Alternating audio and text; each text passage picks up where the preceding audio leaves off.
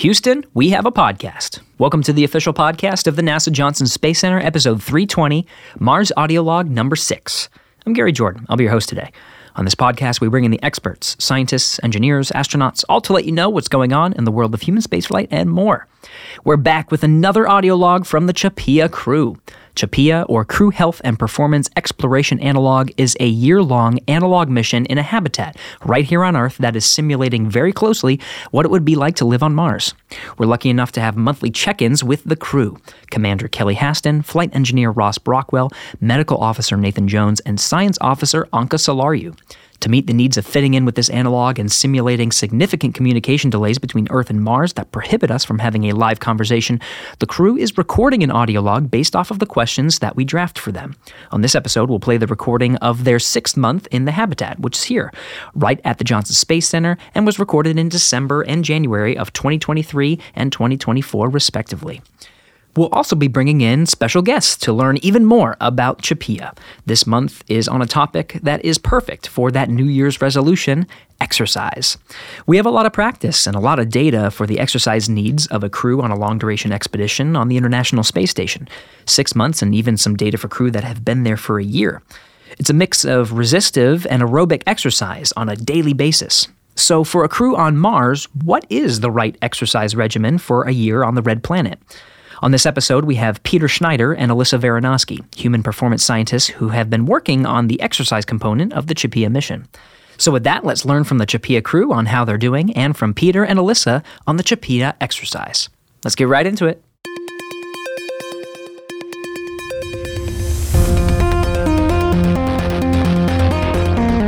T minus five seconds and counting. Mark.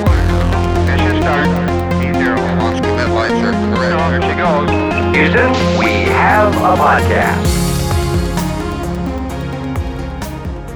All right, first is CHAPEA Mission Commander Kelly Haston. Hi, my name is Kelly Haston, and I'm the commander of CHAPEA Mission 1, a one year Mars Analog mission out of Johnson Space Center in Houston.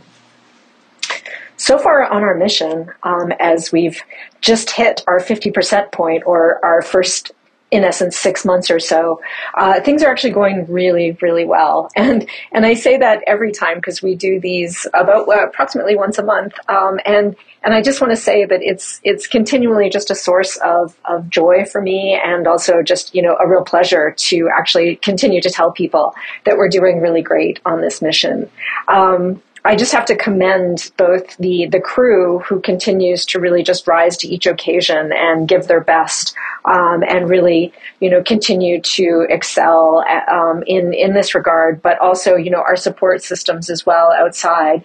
It's a very long mission. It's over a year, and it's you know a really long time for us to all maintain our focus and produce our best possible result. And so, I I think it's super. It's just amazing to me that we're all doing so well. Still, we're still incredibly engaged and just really um, enjoying the process of continuing to hit our goals. So everything is actually going really great. Um, some of the highlights of the last month. So, of course, you know, December in our normal lives are, are dominated by, or for many people, are dominated by holidays. Um, in American Thanksgiving was just at the tail end of November, and we did celebrate that in a very nice way, which was really, really nice. Um, and then for the, the month of December, our, our med uh, officer is particularly uh, has a great love of Christmas and did a really, really great job of preparing for Christmas in the habitat by bringing things in um, that we could, you know, engage with the holiday for. So he brought in a, a small tree that we were able to put up and decorate. It was decorated with both handmade ornaments and also 3D printed ornaments that we made here. Um, and really, he did a tremendous job there. And we also had uh, a, quite a bit of, uh, quite a few Christmas movies to work through and quite a bit of Christmas music. So we really did engage in that. And what that allowed us to do is have several really special uh, moments together as a crew um, and also also for him to, you know, maybe do some things in conjunction with his family. Um, which meant that you know he was celebrating certain things that they do um, at a particular time, or at least close to when they would be doing it. And I think that that created a really nice sense of a sort of uh, togetherness for him with his family as well and really we uh, we actually all surprised ourselves and ended up having a very robust Christmas morning gift exchange where we had a surprising number of gifts both both made in the habitat and some of them brought in as part of our weight uh, allocation so it was really really nice holiday and it gave everyone a chance to really sort of uh, spend time together and in, engage in a different way than we normally do. So that was really nice. On top of that, we also continued to really um, move through our process of doing our daily activities, which is a mix of both EVAs or extravehicular activities, um, both virtual reality based and also in what we call the sandbox or, or the sandy area that is next to our habitat that mimics a Martian landscape and in, in all cases, I think that the crew continue to really excel at doing these things. Um, and even though we are in some ways sort of grinding along as you do in a normal job where we're, you know, not doing new things every single time, sometimes we're repeating things or we have, you know, tasks that are repetitive and need to be done weekly or, or come around every, every so often. Um, we continue to really excel at getting good at them, at our communication. And then, you know, there are differences too. We do get get new challenges thrown our way. And you also have different mixes of people either being on the EV side or the extravehicular outside, uh, you know, crew versus the people helping drive that crew from the inside, what we call our IV or basically our local mission control. Uh, that's the person that's going to help the, the, the extravehicular people really accomplish their goals because you need you know instructions and things read out to you over the over the radio you're not going to be able to take those things out onto the landscape with you so i really love the way the team has continued to coalesce around a really um, efficient and you know a, manner of getting our work done and i think that that continues to be a highlight um, even if we're doing things over again so holidays and also sort of you know the specialness of the crew solidifying into you know a five six month process of doing our work has been really great um, along with uh, the things that we do for our work here in the habitat we all brought in a certain amount of or we all had ideas about what we wanted to do with our downtime because we do have downtime now the crew does some activities together we watch a, a series of shows together or we might pick a goal like you know watching x you know, a, a series like you know some series that, that we want to watch together and, and but on on the flip side you also have some individual time and for me that involves a lot of reading and a lot of crafting and so um, i've finished up a diamond painting of mars which i was doing for my partner and was able to actually send him a picture of that for christmas um, and i've also eh, finished several embroideries including um, one of uh, that was taken from that I made for the crew and, and gifted to them on Thanksgiving uh, evening um, when we were having our dinner. I think the crew was was impressed with my skills and in embroidery, and we got a good laugh out of that. So I continue to think about things that I want to um, to design and and try to actually put into effect through some of the crafting that I do um, a- along with other aspects of it, and and also digging deeper into reading new and interesting books as well. So that's been a real pleasure on the sort of individual side. Um, we also have a set amount of exercise that we do on this mission, as you might expect um, if you uh, have followed space exploration. So, as an example, on the uh, ISS, they have a prescription for exercise daily. It actually is a tremendous amount of exercise to make sure that they stay um, physiologically healthy because they're in a null gravity and so forth. And so, um, in, in a similar fashion, even though we are in the HAB, um, we have both of our extracurricular activities, which are pretty physically intense, um, along with mentally challenging. But we also have a set amount of exercise that we do um, inside the habitat on a set number of exercise pieces of equipment. And that's actually been a really great experience for multiple reasons. So I love exercising. I'm an ultra runner by uh, in my spare time and in my normal life back on Earth. And uh, I love being on the trails. Um, so I do actually do a lot of outdoor activities, but this was a real opportunity to get to know some different um, activities and and utilize exercise equipment in a different way. Um, but it's also a really amazing opportunity to interface with the exercise experts that are driving this part of the experiment. And I just wanted to sort of give them a shout out and say how how awesome that experience has been because not only are we you know, really able to engage with the exercises that we're given and really give it your all each day. But we're able to engage with them and communicate with them back and forth. Now, we don't communicate with them in real time because we have, you know, uh, time delays. So it's pretty much all written. And so that ability to have the back and forth to make it the best possible exercise regime for an individual within the mission has been really great. And they're really encouraging. And it's just been such a pleasure to work with them. So the exercise has actually been really, really uh, fun and great. And even though you know you we exercise six out of the seven days of the week and then we have sundays off but um, you might think that you know some days you might not want to actually exercise but actually um, given that you know that's what you get for the day and it is one of your goals i find that i actually want to do my best and even when you wake up and you think oh maybe today i just really don't want to exercise by the time you actually get to that that time point and you're starting to engage in it, I feel like pretty much every day is a very rare day that I, I don't come out of it feeling really enlivened and, and energized. So it's been actually really great. And, and as I mentioned, I think that that's what you would expect. Um, from a mission to Mars, either in the traveling to Mars or even when you're on the planet. You're in a different environment. You have different, uh, in, you know, environmental conditions, atmosphere, etc. Um, and, and those things are going to need to be dealt with through exercise to keep you strong and healthy, both um, physically, but also emotionally, because as I just mentioned, it can really actually enliven you and make you feel better for the day if you actually get a good workout in and feel like you've, you know, really sort of uh, made yourself feel good. So I think that those have been really really great in that it continues to be a source of enjoyment, but it's also pretty much what I would expect in uh, a mission, a real mission where they were actually either on their way to or, or uh, living on Mars. So I think that's really kind of a cool part of it. Uh, in the upcoming month, as we move into January, I think that the exciting part is that we will have hit our 50% point which is amazing. So we, we hit 50% on December 31st. And at that point, in some ways, in my mind, we're on the, the long, admittedly downhill. So we still have six months or more, but, but now we're really starting to make sure that we go through the next part, the second half of this mission, continuing to produce the top quality data that we've managed to hopefully do so far and continuing to really like, you know, as I said, grind away um, face our new challenges and really just you know look forward to those those aspects of the mission that are that we don't know are going to come yet because certainly we're going to have new challenges come to us as well so i think that again repeating things to the best of our ability, continuing to show that high caliber level of data production that we've hopefully been achieving so far.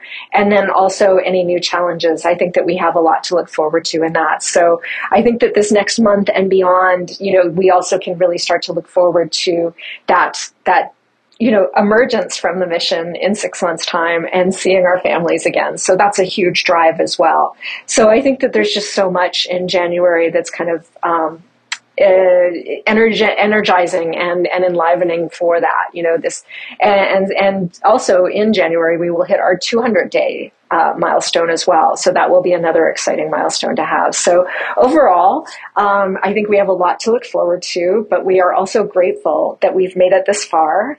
Um, and that we are, you know, happy, healthy, and you know, moving through the mission uh, to the best of our abilities. And we always I always want to finish by saying that we appreciate so much the support of everyone outside, both on the mission side, but also um, for me personally from my family and my partner.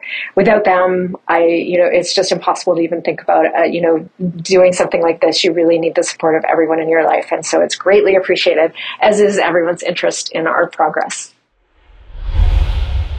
All right, that was Commander Kelly Haston kicking us off. Uh, off to a fantastic start. You know what I appreciated about um, her audio log for this month was all the positivity looking backwards as well as forwards. She talked about reflecting on the past six months and getting into a really good stride with all of the different activities, and of course, setting a really good tone for the next six months. Now, at this point, they're halfway through their mission, so this is a fantastic milestone for them. And of course, they got to enjoy the holidays. Can't wait to hear about some of the traditions uh, in more detail. It seems like they did a lot with ornaments and uh, and and quite a number of different uh, traditions that were brought in uh, it, it, either by themselves, but then also from Nathan's family, and looking forward to hear uh, some of the traditions that he brought from his own experiences to the crew. Seems, uh, you know, in addition to just getting into a stride, and, and Kelly talked about repetitive tasks, uh, they got to, they continuously enjoy things that uh, boost their creativity. I find that uh, quite interesting. The painting of the Mars, of course, the crafts that uh, Kelly has been doing with her partner, uh, experiencing books. Um, so it's, there's always this level of creativity and something to look forward to. so it's good to hear. Okay, we're going to be talking about exercise later in this episode. I, I can certainly relate to that exercise, right? Now we're uh, past uh, that New Year's resolution um, uh, at the time that uh, we're recording this, uh, but you know, you go into a workout, you don't necessarily want to want to do it, but at the back end of it, you always feel uh, energized and enlightened. I love those those phrases that Kelly shared with us. so it was really great to hear about Kelly Haston's experience. So next, we'll hear from CHAPEA Mission flight engineer Ross Brockwell.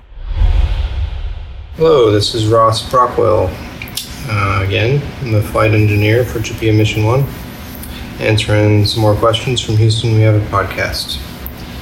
How is everything going? It's still going great. Um, time's really flying.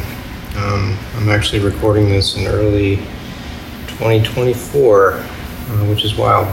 So it's going by pretty quickly, it seems. And, um, actually been talking recently about how we kind of are starting to feel like you know we'll be nostalgic for this when it's over. Um, tell us about some of the highlights of the activities of the last months. Uh, we've had a few new challenges in EVAs, which were really cool. Uh, some new things we had to build and sort out, repair, etc. Uh, the crop harvests were really, really amazing. They were great really enjoyable, a lot of fun, really interesting. And we had Christmas and New Year's. And the next question is, what do we do for holidays this month? Uh, we managed to have a pretty good time with both of those. Actually, um, put together some pretty impressive decorations, which I can't take too much credit for. But um, the crew did a really good job. Nate brought a Christmas tree in; it was really cool. We put it up came out great. Um, he made some ornaments to represent all, or try to represent all the um, groups that helped us, you know, prepare this mission and are participating in this study. It was really neat. Did a really good job with them. Um, we had a bunch of gifts to exchange. We some people brought some things in in anticipation of it, but we were, got pretty creative with the resources we had and managed to put together some gifts for each other.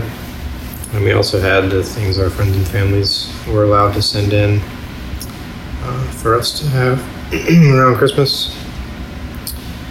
Um, yeah, they were great. Um, New Year's was the midpoint of the mission, so that was kind of a, a special celebration. And the next question for me is Have I started guitar lessons with Nate? And do we have a band name yet for the quote unquote best band on Mars? So Maybe you just gave it to us. That's a pretty good band name.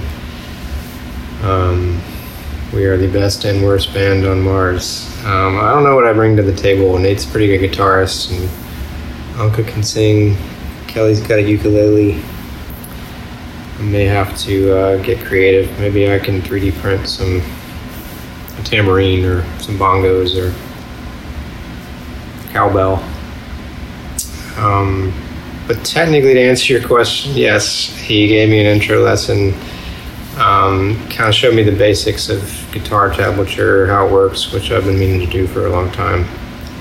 Um, I have a handful of other things I've been working on on my own, so I haven't really pressed Nate too much to um, carve out some time for lessons yet. But uh, he showed me that, uh, opened the door, and it's there still. So I think you know we'll find some time to mess around. Um, he gave me a song he told me to learn and he didn't tell me what it was so i'm looking forward to that uh, hopefully i can figure it out um, provide my perspective on exercise for this mission how does it relate to your expectation of mars in general so exercise is obviously a big critical part of this study um, so it's going to be a little bit different obviously than the real mission where you know they're studying effects of some of these things on our physiology. So we are, you know, trying to maintain a certain level of fitness. Um, I imagine it would be technically different for a crew doing all this in one third gravity for real. Um, but exercise is is is great. It's a big part of this, but it's also something we enjoy. Um, you know, with the confinement, we really appreciate the chance to exercise. Um, and you know, it just does kind of help us. Put, you know, putting ourselves on Mars is is a big part of this. Um, really helps with it. Uh, some thoughts on the confinement in that regard, or you know, mentally being on Mars makes this all worth it. Makes it all really exciting. Makes this cozy and homey and and being able to exercise regularly uh, is a big part of just generally feeling good while we're in here. Um, what's coming up in the next month, and what am I looking forward to in 2024? So, next month, there are some milestone dates coming up, uh, some more of the day 200 coming up.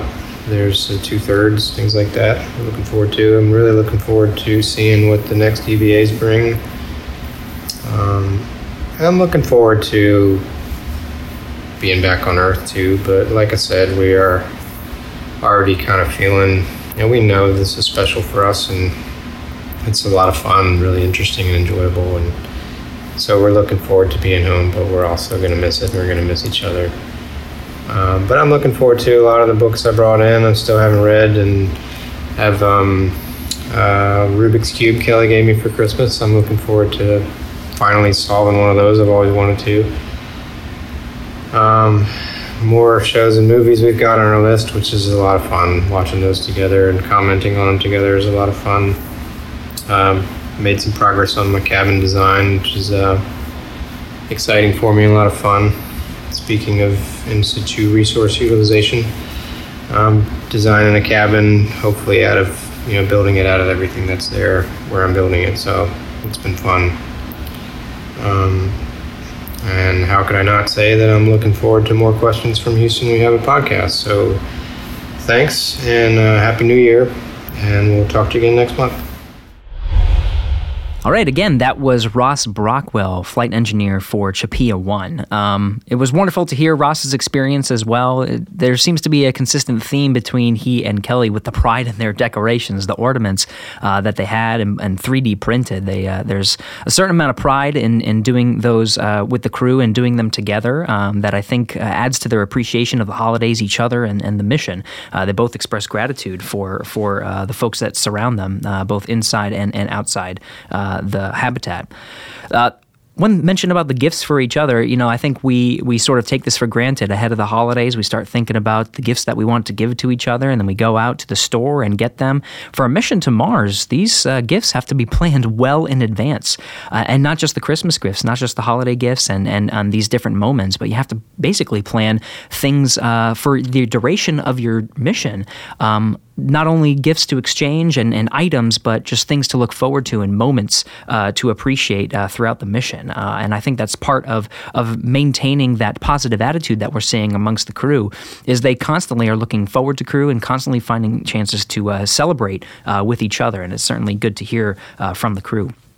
We're going to hear with some exercise experts coming up here, uh, but I did want to mention that uh, Ross mentioned uh, not only is exercise so important to the crew's health physiologically, and there's a, there is a, a need to exercise when on a space mission. We see it all the time with the International Space Station, but it was interesting to hear Ross's uh, perspective of having appreciating the chance to exercise. Uh, I thought that was interesting because not only is exercise something that is that needs to be done, um, but it seems like it's something to look forward to, almost a break. Uh, not only is it physiologically important, but uh, it can certainly be something that uh, can be appreciated and really help uh, the crew um, to maintain their positivity that we're seeing uh, throughout this mission. So, with that, let's take a break. Uh, and before we get to those uh, next two crew members, Nathan and Anca, we're going to go over to speak with some exercise uh, experts uh, that for CHAPEA, Peter Schneider and Alyssa Varanoske. Here we go. Peter and Alyssa, thanks so much for coming on Houston We Have a Podcast. Hey, thanks for having us. Yeah, we really appreciate you reaching out. We're happy to be here. Yeah, you guys are doing some really interesting stuff with CHAPEA, but of course, um, this is not your only role, right? You got pulled in because you guys have uh, some jobs and duties as assigned uh, outside of CHAPEA, and I wanted to start by diving a little bit deeper into that. Peter, why don't we start with you, Human Performance Integrator? What led you to joining the CHAPEA team and doing some research there? Yeah, so my overall background's in kinesiology and biomedical sciences. Uh, I'm actually a subcontractor with Leidos. Um, but I started working around JSC about five years ago, working for the HERA analog, which is Human Exploration Research Analog, and ROI, which is Research Operations and Integration, um, supporting science and payloads with both of those efforts. Uh, but then I actually started working for Artemis Medical Operations at the Crew Health Integrator, uh, where I'm also training to be an Artemis uh, BME flight controller. And then through that role, I got a lot more insight into exercise countermeasures and integration and operations and what it takes to implement exercise in space. So I started working in the exercise portion of H3PO, uh, which stands for the uh, Human Physiology Performance Protections and Operations Laboratory. Mm-hmm. That's why we call ourselves H3PO. It's a, it's a mouthful. A lot easier, right? Yeah, yeah. yeah. Um, so that has more than one tech area. We're the exercise tech area. Uh, we also go by EPC, exercise physiology and countermeasures but there's also Space Suits Exploration Operations, also known as SSEO. I think you talked to Patrick a step already. Yeah. Yeah, that's where he's from. Yeah. Um, there's also Applied Injury Biomechanics and Data and Software. So it's very much a multidisciplinary team full of engineers and scientists. Mm-hmm. And uh, we support a lot of different things um, research, operations, and a lot of integration. Uh, like one of my specific roles outside of CHAPEA is actually being an interface between all the exercise subject matter experts and all the different programs that are working on implementing exercise. For example, like there's Gateway, there's Orion, there's all these different programs and vehicles that are starting up. And so I integrate the expectations and requirements that are set by the exercise SMEs and just talk with the different programs to ensure that those requirements are being met and being a good steward for crew health. Um, that's why those requirements are there in the first place. Okay, you're right. You're the middleman. Yeah, yeah, you have to think about what what the, what exercise is needed to maintain cr- uh, crew health, and then just reach out. Hey, Gateway, make sure you're doing this. Hey, Orion, make sure you're doing this. Hey, Mars, make sure you're doing this. Or is it the other way around? I mean, we'll get there. Yeah, yeah. that's good though. Yeah, I mean, uh, kinesiology though. What made you pursue that?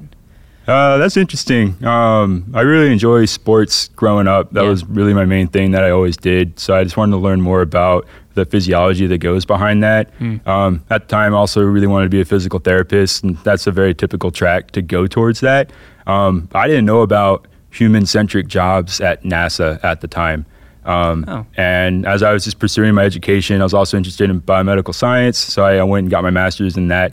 And then I randomly came across someone that was just kind of going around recruiting uh, this group at NASA called Research Operations and Integration because they needed experiment support scientists. And that's how I found out that there's this whole human health and performance realm within NASA here at JSC. Um, so that really piqued, piqued my interest. Um, growing up, I've always loved space, and I but my background was in science, and I didn't know how to exactly get there. So it was really lucky that I met that individual and was able to be brought on because ever since I joined, I've learned a whole lot and definitely my interest is definitely pinpointed into very specific things that I want to continue to pursue. Oh, that's awesome. Well, yeah, awesome to have you, Peter. This is fantastic. Yeah, yeah glad to have you on. I can't wait to learn more about CHAPEA too. Alyssa, your journey. You're a human performance scientist. Yes, I am. So while Peter's on more of the integration side, I'm more of uh, more on the science side. Mm-hmm. Uh, science is my passion, and it's really something I've been interested in my entire life. Um, I started working on the CHAPEA project the first day I started, uh, oh. which was kind of, uh, yeah, I started about two years ago now. And um, Peter reached out to me and he was like, hey, uh, we're working on this project, this analog. It's a really big project. Um, can you help me with the prescriptions? And I was like, I don't have no idea what this means. I have no idea what's going on. what's CHAPEA? And so it was what's kind of, yeah, yeah, I was kind of being thrown into the fire, but right. it's been an exciting fire and uh, it's been really, really interesting to, to help out, help out on this entire time. Um, prior to my time at NASA, I worked with uh, the U.S. Army Research Institute of Environmental Medicine in the military nutrition division. And there I um, primarily examined pharmacological and nutritional interventions to help sustain warfighter health performance and resiliency during strenuous operations. So it was a really good transition moving from there to NASA, where you have a very similar um, clientele in the fact that we're not dealing with soldiers, we're dealing with astronauts, but they're both trying to perform at high levels in very austere environments and mm-hmm. very unique environments. So it was a really good transition, really easy transition um, for me. And I, I, feel like I, I was able to uh, translate a lot of what I did with the Army to my current role here. Um, but as I was saying, yeah, most of my roles are involved are involved more of the the research side of, of things. We do a lot of operational tasks as well, and a lot of our research does apply to operations. So we are trying to answer specific research questions regarding the efficacy of certain exercise devices, prescriptions, adjunct countermeasures. Um, how uh, we can change the prescriptions in flight um, certain modifiable and non modifiable factors that can contribute to uh, deconditioning during flight. Um, and we're all, we're all trying to get to the answer of what's the most effective way that we can maintain performance um, when crew members go on these long duration spaceflight missions. So I guess you're saying we because you're involved in a group that's touching more than just CHAPEA. Have you been involved with just CHAPEA? Or are you kind of dabbling in other areas as well? So yeah, the whole EPC group is is spread throughout very uh, a lot of different areas. So yeah. we're we're not we're working on Peter works uh, a lot of integrated roles, but a lot of us on the EPC team work on different research projects as well. Okay.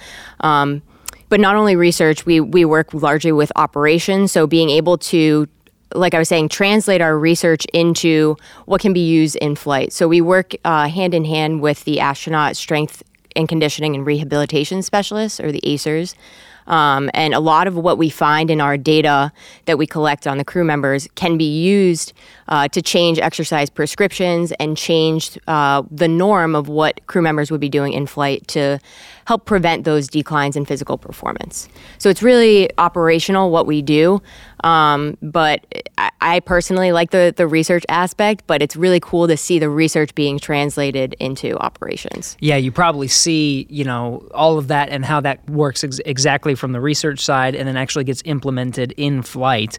But of course, there are those differences, right? You talk about in flight, where astronauts in low Earth orbit. Uh, what we're talking, what we're about to talk about, CHAPEA is collecting data that may help us understand more of Mars, and there may be some similarities, but that's what you guys are focused on is finding mm-hmm. those. Yeah, mm-hmm. exactly. There's there there are some similarities. There are a ton of differences. Yeah. Um, when it comes to exercise prescriptions, when it comes to exercise devices that are currently planned for exploration missions to uh, the lunar surface, as well as what we conceptually have for potential Mars missions in the future.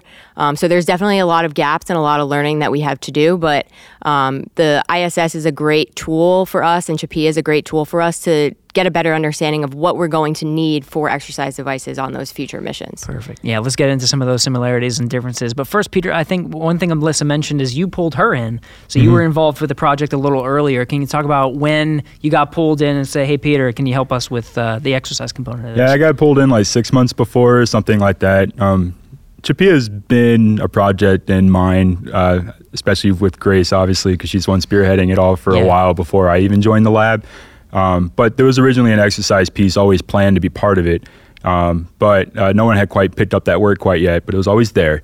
Um, and I joined the lab, and they knew that I had experience working in HERA, the Human Exploration Research Analog. It's similar to CHAPEA, uh, that it is like a research ground based analog that we have to kind of learn about all these soft aspects around operations that aren't necessarily seen in requirements, but uh, I worked there for quite a while. And so that experience allowed me to translate a lot of, I guess, what we have from the exercise SMEs to get it implementable within CHAPEA because I knew what kind of constraints uh, and what type of products needed to be developed to make it successful. Um, for example, like procedures, mm-hmm. uh, just in time training videos.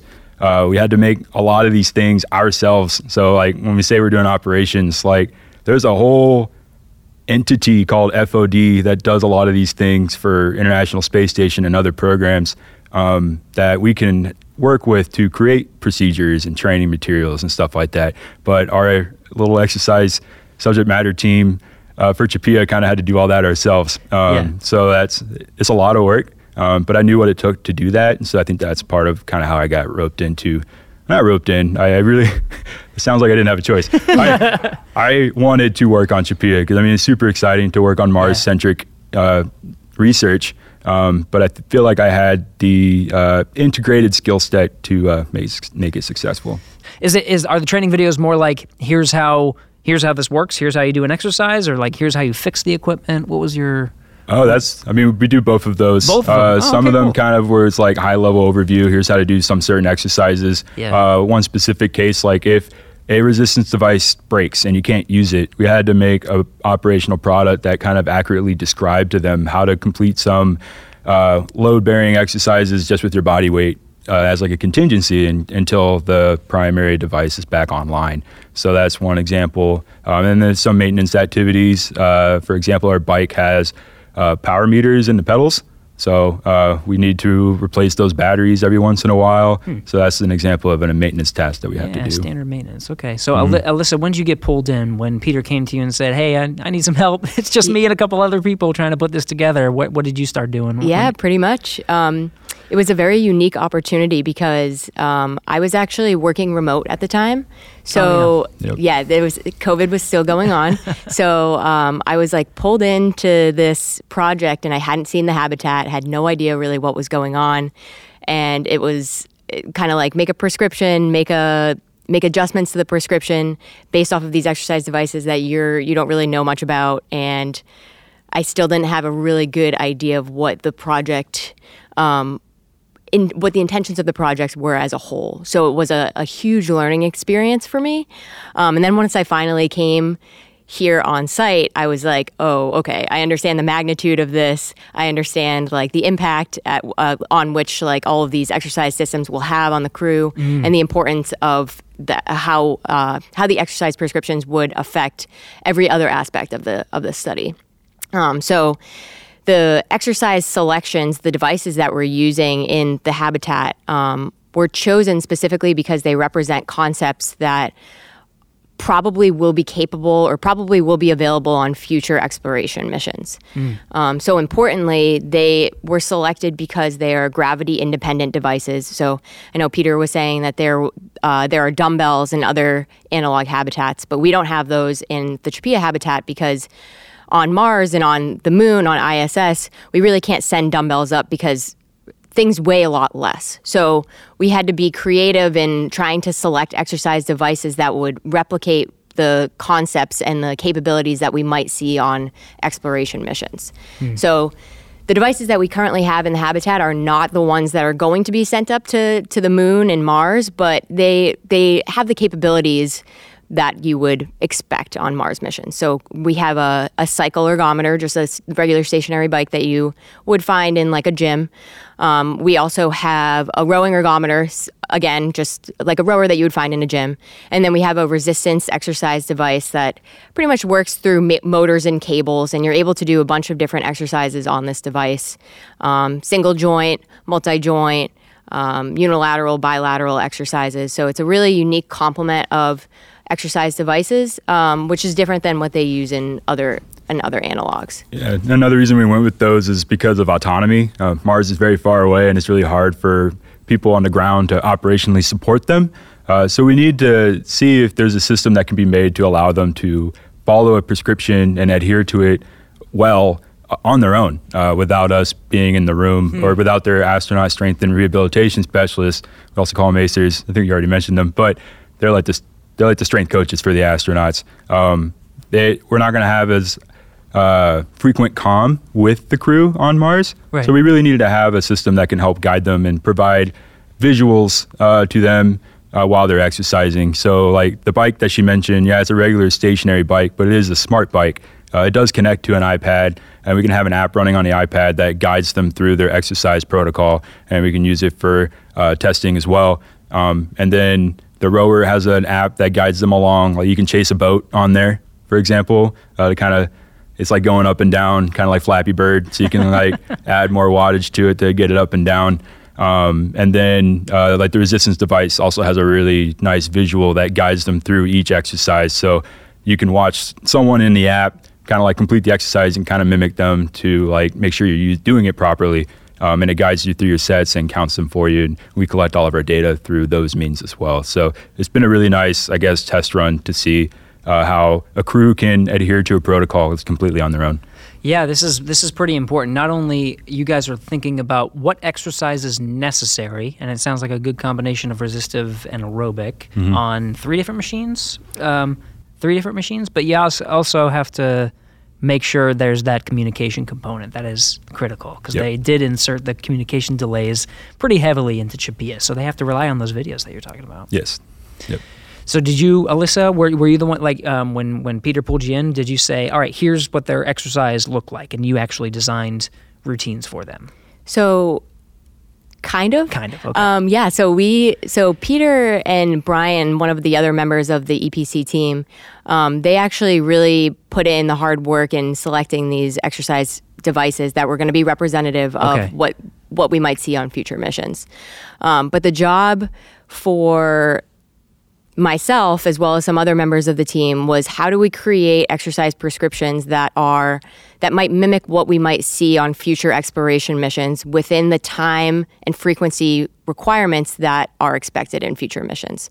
And by that I mean we want to make sure that we are adequately mirroring the amount, total amount of time that a crew member might spend doing exercise per day um, with these devices. So we don't know exactly what those requirements look like just yet, but we do know that you know going up to space, eh, uh, being in microgravity environment for a prolonged period of time is going to result in a lot of deconditioning to the body across multiple physiological systems, and um, when you're on Earth, when you're in a 1G environment, um, we don't really have that deconditioning that you would see in space.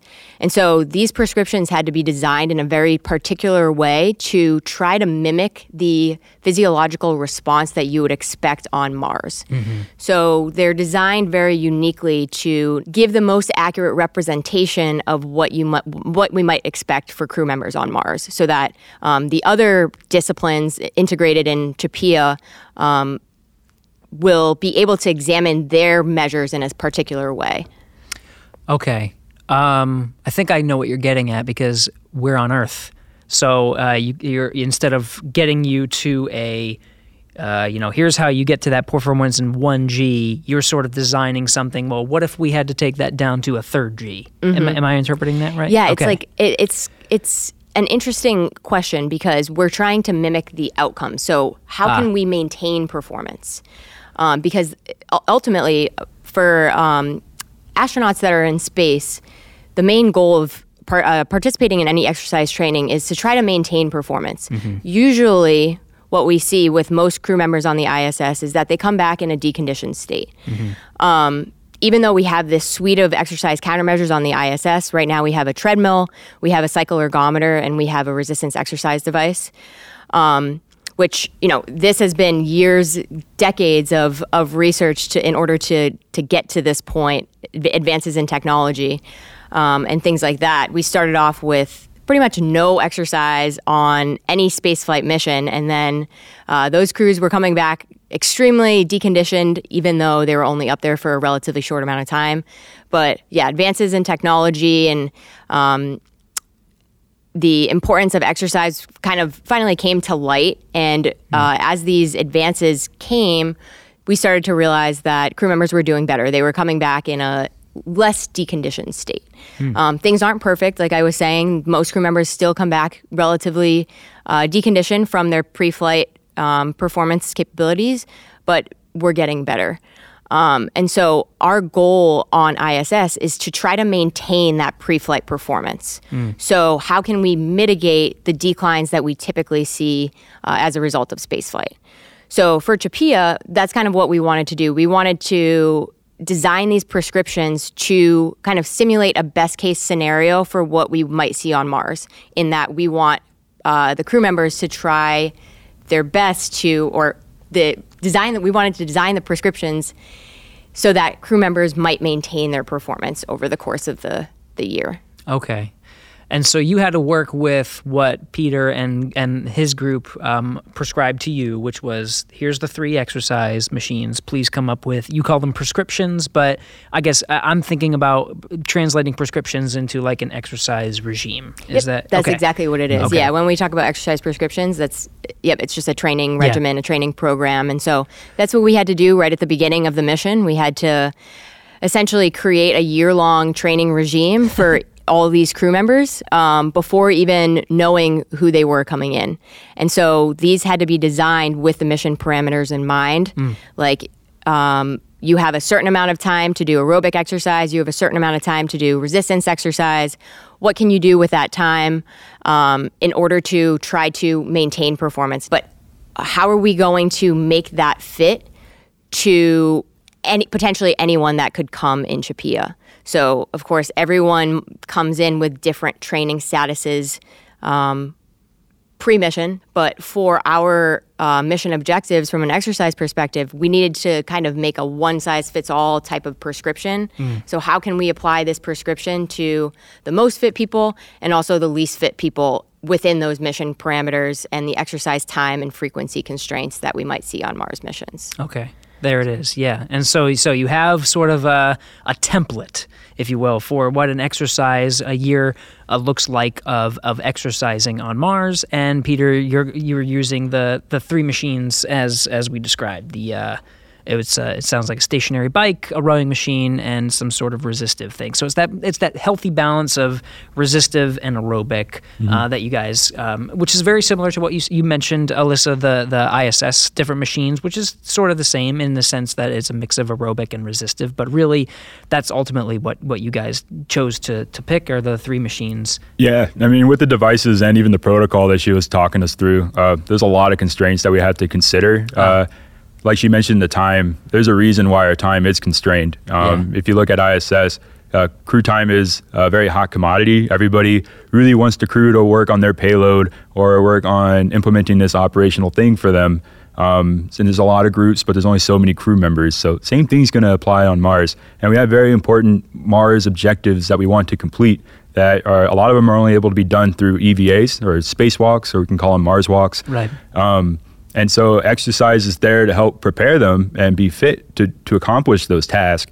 But at the same time, we got to allow time for them to go out and do those things. So we have to, you know, play fair and understand that we have constraints to live in, but we're trying to maximize what we can do with those constraints because it is important for crew health and their performance. I see. Okay.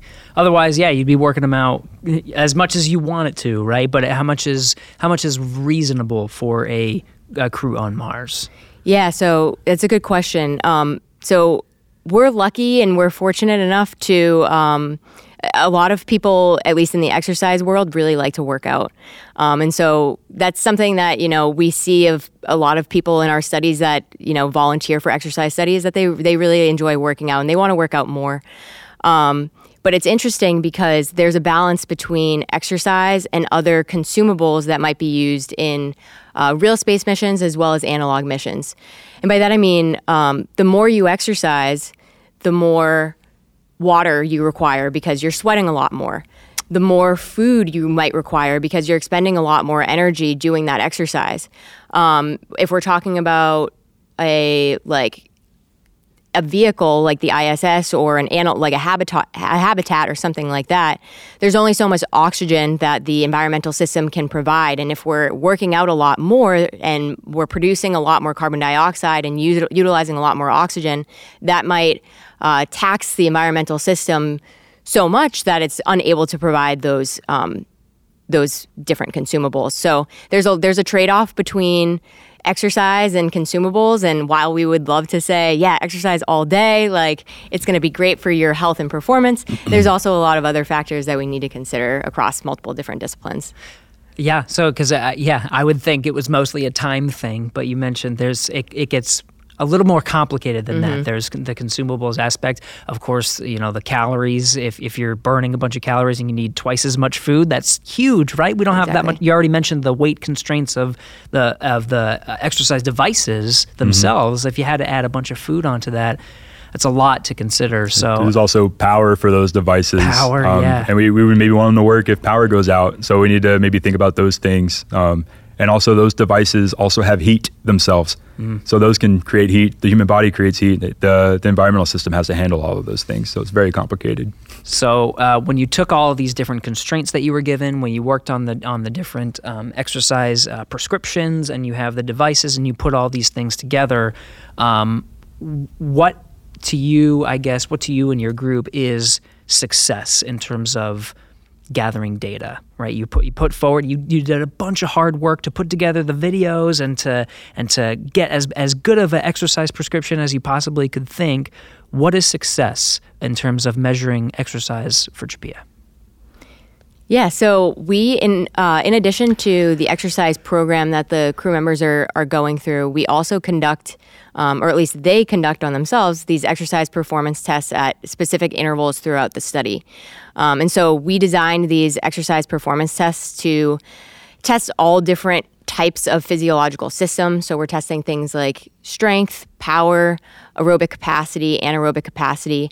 And this gives, gives us an idea of um, their physical performance at that moment in time. So we're able to see as the mission goes along whether or not our exercise prescriptions are working in terms of maintaining their performance. Um, and, and this is a really important uh, an integral part of of the CHAPEA mission because not only are we understanding if the exercise performance or sorry, if the exercise prescriptions are working, but we're also understanding the other factors that might contribute to their exercise performance. So, for example, how does the food system contribute to their performance? So, if if there are alterations in um, what they're able to consume, like crops, if it, new crops are introduced, um, how does that affect uh, physiological performance, health, and performance as a whole? So um, my measure, my personal measure of success would be does are we able to do what we intended to do? Um, are we able to do so successfully with minimal disruptions to the exercise equipment? Um, are they able to adhere to the protocol? Um, making sure that you know anytime that they try to communicate with us, that we're responsive and understanding their um, potential concerns. So we're able to communicate with the crew, of course, on a time delay. Um, and so getting them to be able to adhere and stick to an exercise training program is, is really the, the key outcome. Yeah, and that's the very exercise centric answer. Uh, there's also a big picture answer, which is is exercise an important piece of the overall CHAPEA or Mars mission puzzle? Uh, we definitely think it is, but we want to make sure that it is supporting the overall mission. So as we do this integrative CHAPEA effort, uh, we are trying to see that oh EVA was completely successful, but we had a good exercise system that was used the whole time. So I mean that's something to consider.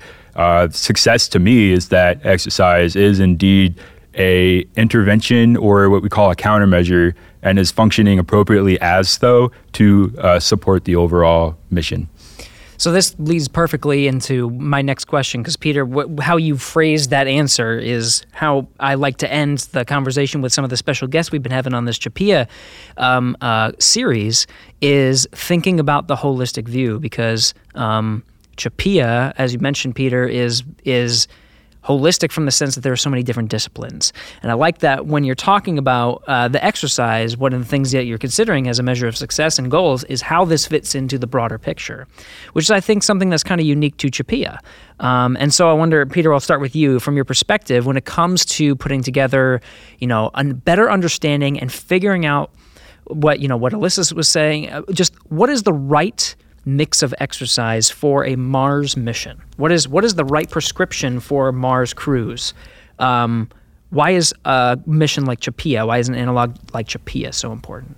Well, we don't actually know what the right prescription is yet. Uh, we don't know what the right devices are. Um, so that's exactly the questions we're trying to answer. Um, there's a lot of different considerations that we've already discussed that go into all of that. But um, I mean, that's I think what you just described is kind of the end goal of what we're trying to do with CHAPEA exercises. So, CHAPEA as a whole is very complicated. It's uh, it's got a lot of those EVAs that we talked about, and they're they're high tempo, and they might be really hard to do compared to what we do on ISS. Um, and we need them to be prepared and fit to do that. So exercise just needs to be robust and understood um, and developed in a way that maximizes performance to enable all those other aspects of Mars operations, but also is efficient to the point that it is staying within all those limitations that are set by you know having a feasible vehicle that's usable to, to get there, to have a habitat for us to live in, um, and to, to come home in. Um, this is very complicated, and I think it's just important that we we learn where those limits are and this is an important piece for us to, to know where those limits are so we can maximize our performance within them. Yeah, and I just wanted to branch off of that. So, as we look to the moon and Mars, um, a lot of the exercise devices that we see on the ISS right now are not going to be used in future missions. Mm. Um, and so, we have to think about exercise in a little bit different of a way. Um, for missions to the moon, where we have this Orion vehicle with a very tight space, very limited on power, very limited on, on volume. Um, we're going from essentially this large suite of countermeasures that we have on the ISS with a treadmill, a bike, and a, a really robust um, resistance exercise device down to um, a, essentially a, a shoebox size exercise device that uh, incorporates both aerobic and resistive exercise. And so this is the the current countermeasure that's planned for nearby or, or near term um, Artemis missions. And so when we look towards um, surface operations on the moon and on Mars, we're trying to understand are these countermeasures that are planned for those missions, will those be sufficient for protecting performance? And so these are studies that we're currently working on in the lab is understanding the effectiveness of these other devices that are currently planned for those exploration missions and if those will be sufficient to maintain things like functional performance on EVA tasks? Will crew be able to perform emergency egresses if necessary? Um, will they be too tired to complete EVA tasks? Um, and what are the requirements for exercises on those on future missions? Um, importantly, the CHAPEA mission doesn't have a treadmill. Uh, mm-hmm. As part of the exercise component, um, it does have a treadmill as part of the EVA component, mm. but there's a reason why there's not a treadmill as part of the the uh, exercise component, and that is because right now on the uh, ISS, the treadmill is the biggest piece of exercise equipment. It requires the most power, it requires the most volume, and it requires um, the most space in terms of. Um, not only is it a big piece of equipment, but all of the devices, all the exercise devices on the ISS are also uh, attached to what we call a vibration isolation and stabilization system or a VIS. Um, and those VIS pieces of equipment. They act as shock absorbers. So you can think of them as being like a spring. So one end would be attached to the actual exercise device, and the other end would be attached to the wall of the vehicle. And the reason why we have those is because any of the forces that are imparted into the uh, exercise device, we don't want those going directly into the vehicle because that can cause structural damage and potentially uh, hurt the lifespan or affect the lifespan of the vehicle. And so the treadmill of all of the three devices requires the largest vibration isolation system. And so when we look towards future missions where space is going to be an issue, where size um, and mass is going to be an issue. The treadmill is the largest component. It's the, the heaviest, the most costly in terms of power and in, in, terms of size. And so we're actually in the process of doing several uh, studies in our lab evaluating whether or not a treadmill is going to be a necessary component of the exercise training regimen. And so CHAPEA really helps us out with that respect as well because um, we don't have a treadmill as part of the exercise training program in CHAPEA. And so understanding how their performance um, or, or, how their health and performance, their integrated look at, you know, not only EVA tasks, but are they able to maintain physical fitness? Do they wish they had additional capabilities? So these are all questions that are going to be um, answered, hopefully, in the CHAPEA mission, and we're really excited to, to get that feedback. Yeah. So so yeah, I guess another way to say it is the International Space Station astronauts because they've been using the treadmill mm-hmm. have they we've been assuming a certain performance based on that kind of aerobic exactly. exercise now what happens when you take away a treadmill and you're left with a rowing machine and a bike when it comes to aerobic exercise the question is is that fine yep exactly okay mm-hmm. and we might even for for early artemis missions we're even take going back a step so we don't even have a bike on the early Artemis, Artemis just missions. The machine, so it's yeah. just yeah. the just the rowing. It goes into constraints, so we're having to live within engineering constraints and. Artemis 2 uh, specifically, it's, uh, you know, it's just Orion. It's a very small vehicle, very limited in mm-hmm. the volume. Um, so they did pick a device that's very tiny, but right. it does a lot. Um, but it's essentially a modified flywheel. Uh, if you know what a flywheel is, it's an iso inertial. It's available uh, commercial off the shelf, um, but it essentially levies like a yo-yo type physics where you can pull on a device and the yo-yo will keep spinning and it'll pull back. Um, so like if you pull way harder, it'll pull back harder. So that's that's the methodology that they're taking advantage of for that device. Okay. Um, so we had to get really creative in these small volumes, and so we're testing out the efficacy of that. Actually, that's one of our current projects is doing some performance testing on that device uh, for Artemis 2 and for future Artemis missions.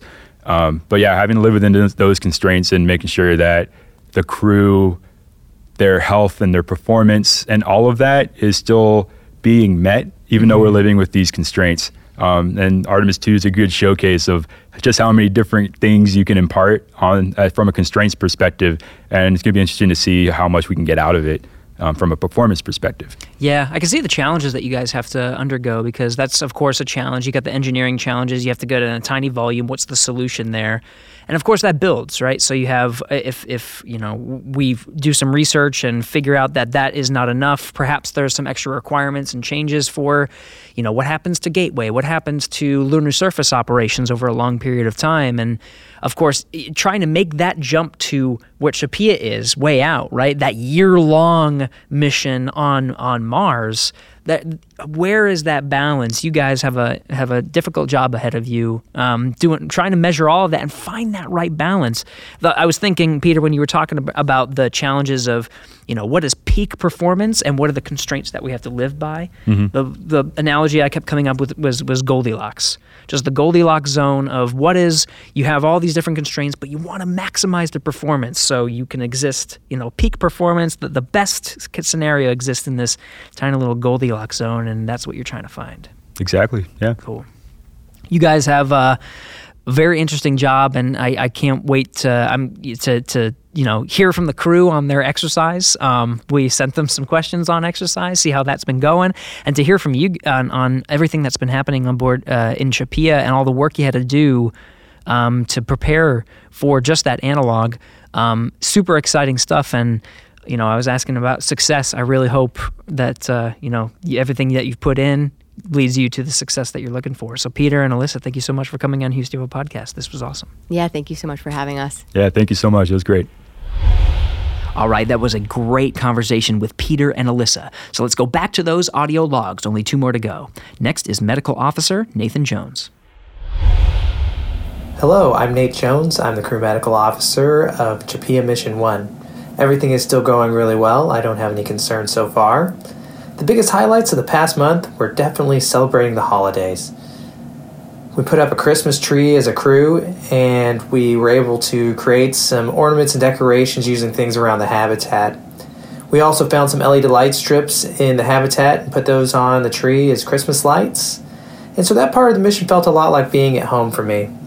The crew also brought in a large collection of music and videos uh, from our own personal collections at home, and so we were able to enjoy some holiday videos and music as a crew.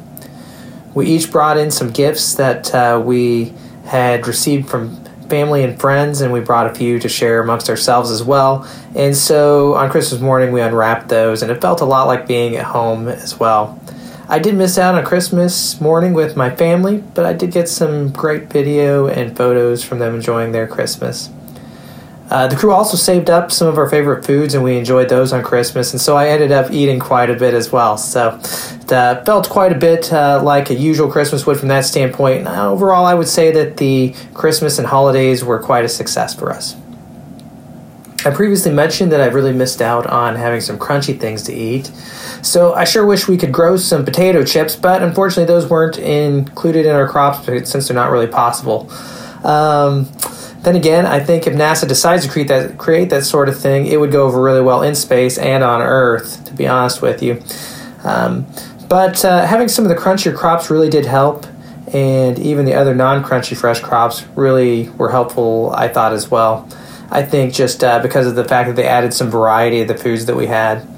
Um, I've enjoyed the crop so well that uh, while I plant a garden outside in my yard every year, I really think that uh, when I get back home, I'll uh, strongly consider putting a garden inside my house and having some crops in the winter to enjoy.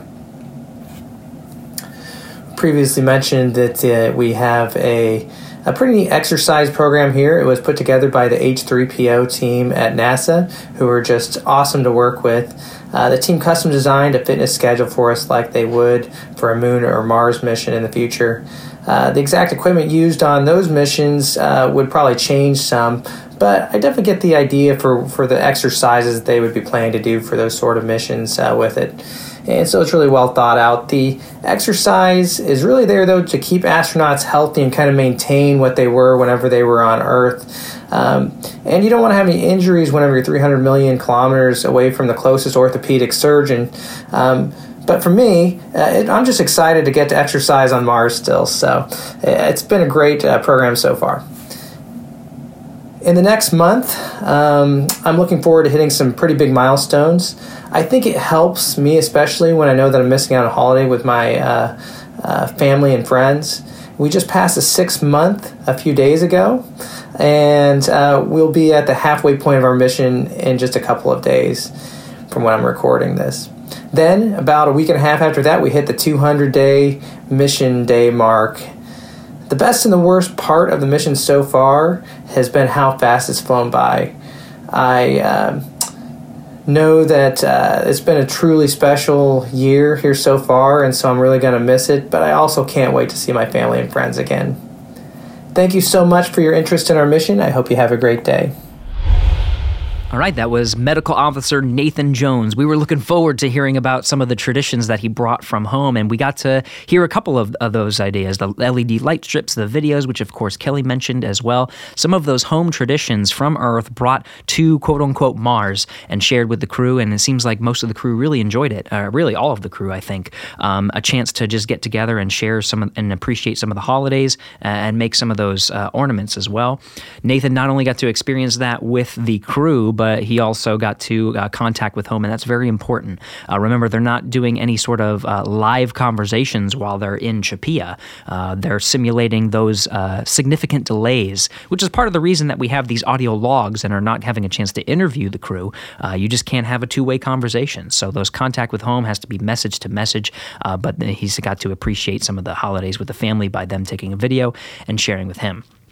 Uh, interesting to hear about uh, Nathan still mi- missing crunchy things, uh, bringing a lighthearted approach to, to those crops and those potato chip crops. I really hope NASA gets on that. Uh, but it is good to hear that there is positive feedback on the crops and that is introducing variety, one of those important things that I know uh, that is part of CHAPEA. Uh, another feedback on the exercise, really excited to exercise. Really good to hear that it's not just something that they need to do or have to do, but the crew is really appreciating the, the opportunity to do, to do so. Again, they're uh, about halfway through this mission at the time that I'm recording this, but they're recording it uh, both on the front and back end of that halfway point, which is at the end of December. Uh, but it's interesting to hear that they said it's going by fast.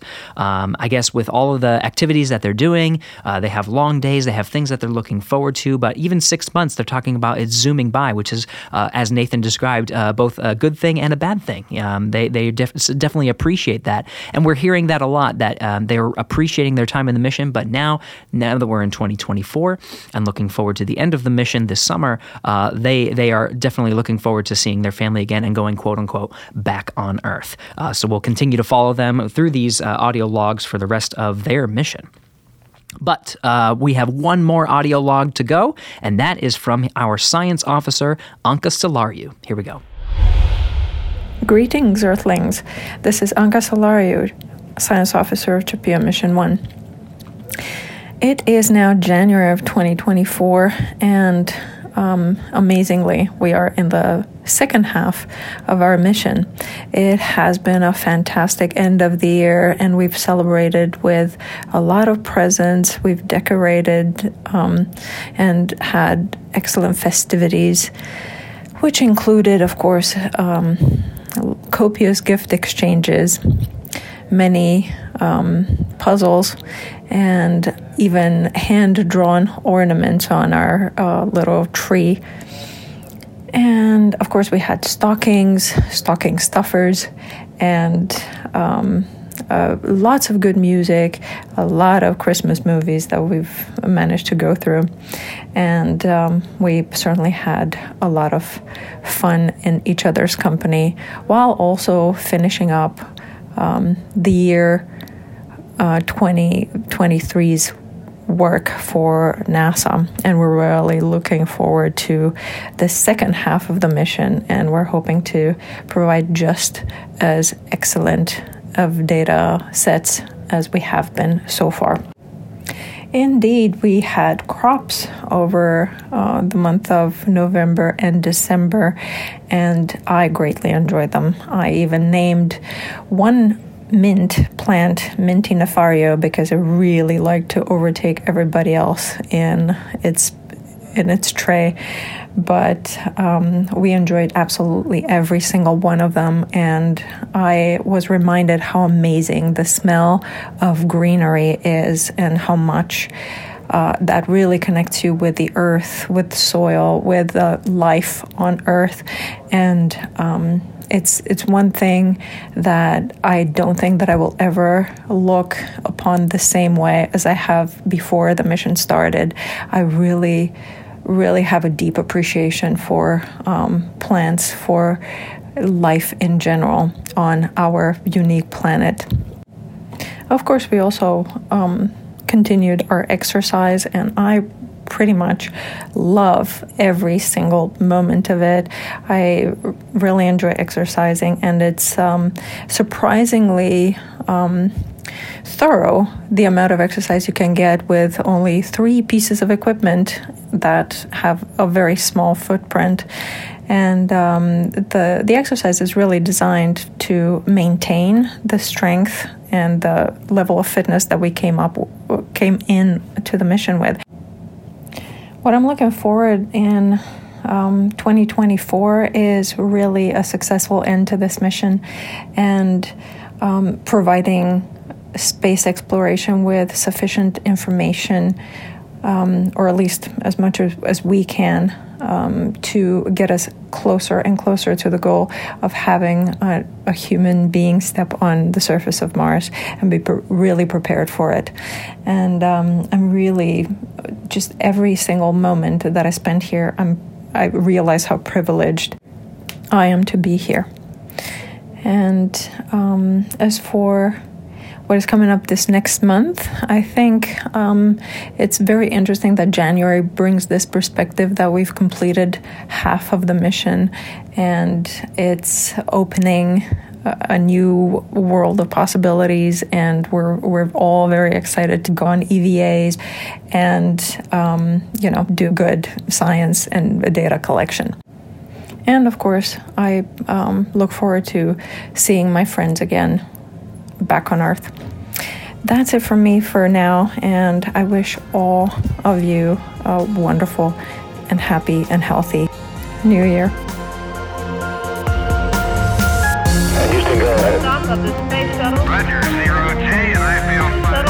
Became a for all mankind. Actually, a huge honor to break a record like this. Not because they are easy, but because they are hard. Never welcome to space.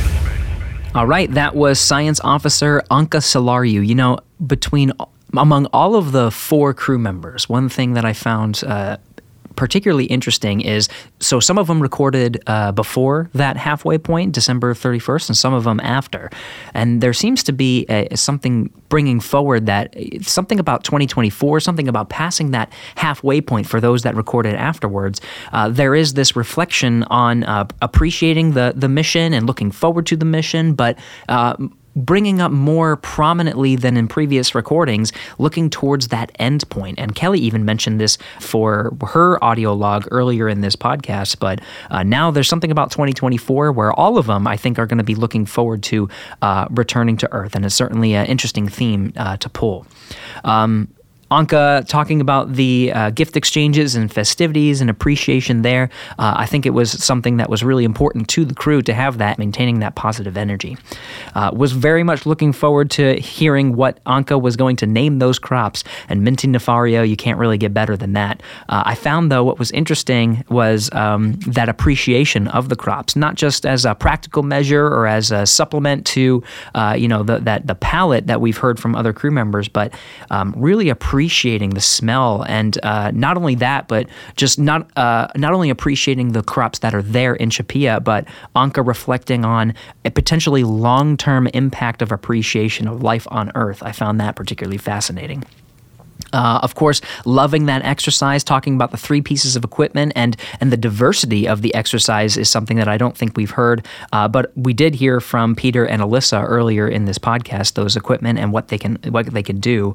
Um, so it is interesting to hear that again not only is it something that is needed but the crew really looks forward to the exercise and i think is an important part of uh, life on mars uh, one thing that i think is a theme is the is the science of the mission um, she never lost sight of it and i don't think will uh, looking forward to the good science knows what the mission is uh, pr- producing good science and understanding of what life is like on mars uh, and, and really uh, keeping that close hold in the drive of her mission as the science officer uh, so it was great to hear from Anca and the rest of the crew for audio log number six. And that'll do it from the crew uh, and Dune Alpha. Thanks for sticking around and uh, listening to this audio log, uh, the sixth in our installment of audio logs. We are now halfway through. I really hope you're enjoying the crew's journey. Uh, this is, again, the sixth audio log in our series, and we'll continue to follow along with the crew's journey through the duration of their mission that ends this summer. Tune in once a month to check back in. You can check out nasa.gov for the latest on what's going on with with CHAPEA, the latest imagery and science features uh, happening there. And if you like the podcast, we are on nasa.gov slash podcasts, as well as many other shows across the agency. If you want to talk to us in particular, Houston, we have a podcast. We are on the NASA Johnson Space Center pages of Facebook, X, and Instagram. And you can ask, use the hashtag AskNASA on your favorite platform to submit an idea for the show. Just make sure to mention it is for us at Houston, we have a podcast. Recordings were sent from the CHAPEA crew through December and January uh, of of 2023 and 2024, respectively. And we had the conversation with Peter and Alyssa on December 19th, 2023. Thanks to Will Flato, Dane Turner, Abby Graff, Jane Jennings, Dominique Crespo, and Anna Schneider. Thanks to Peter Schneider and Alyssa Varanoske for taking the time to come on the show. Thanks to Grace Douglas and Jennifer Miller for their efforts in reviewing these audio log episodes. And big thanks, of course, to Kelly Haston, Ross Brockwell, Nathan Jones, and Anca Selariu for sharing their experience for this audience on Houston We Have a Podcast. Give us a rating and feedback on whatever platform you're listening to us on, and tell us what you think of our podcast. We'll be back next week.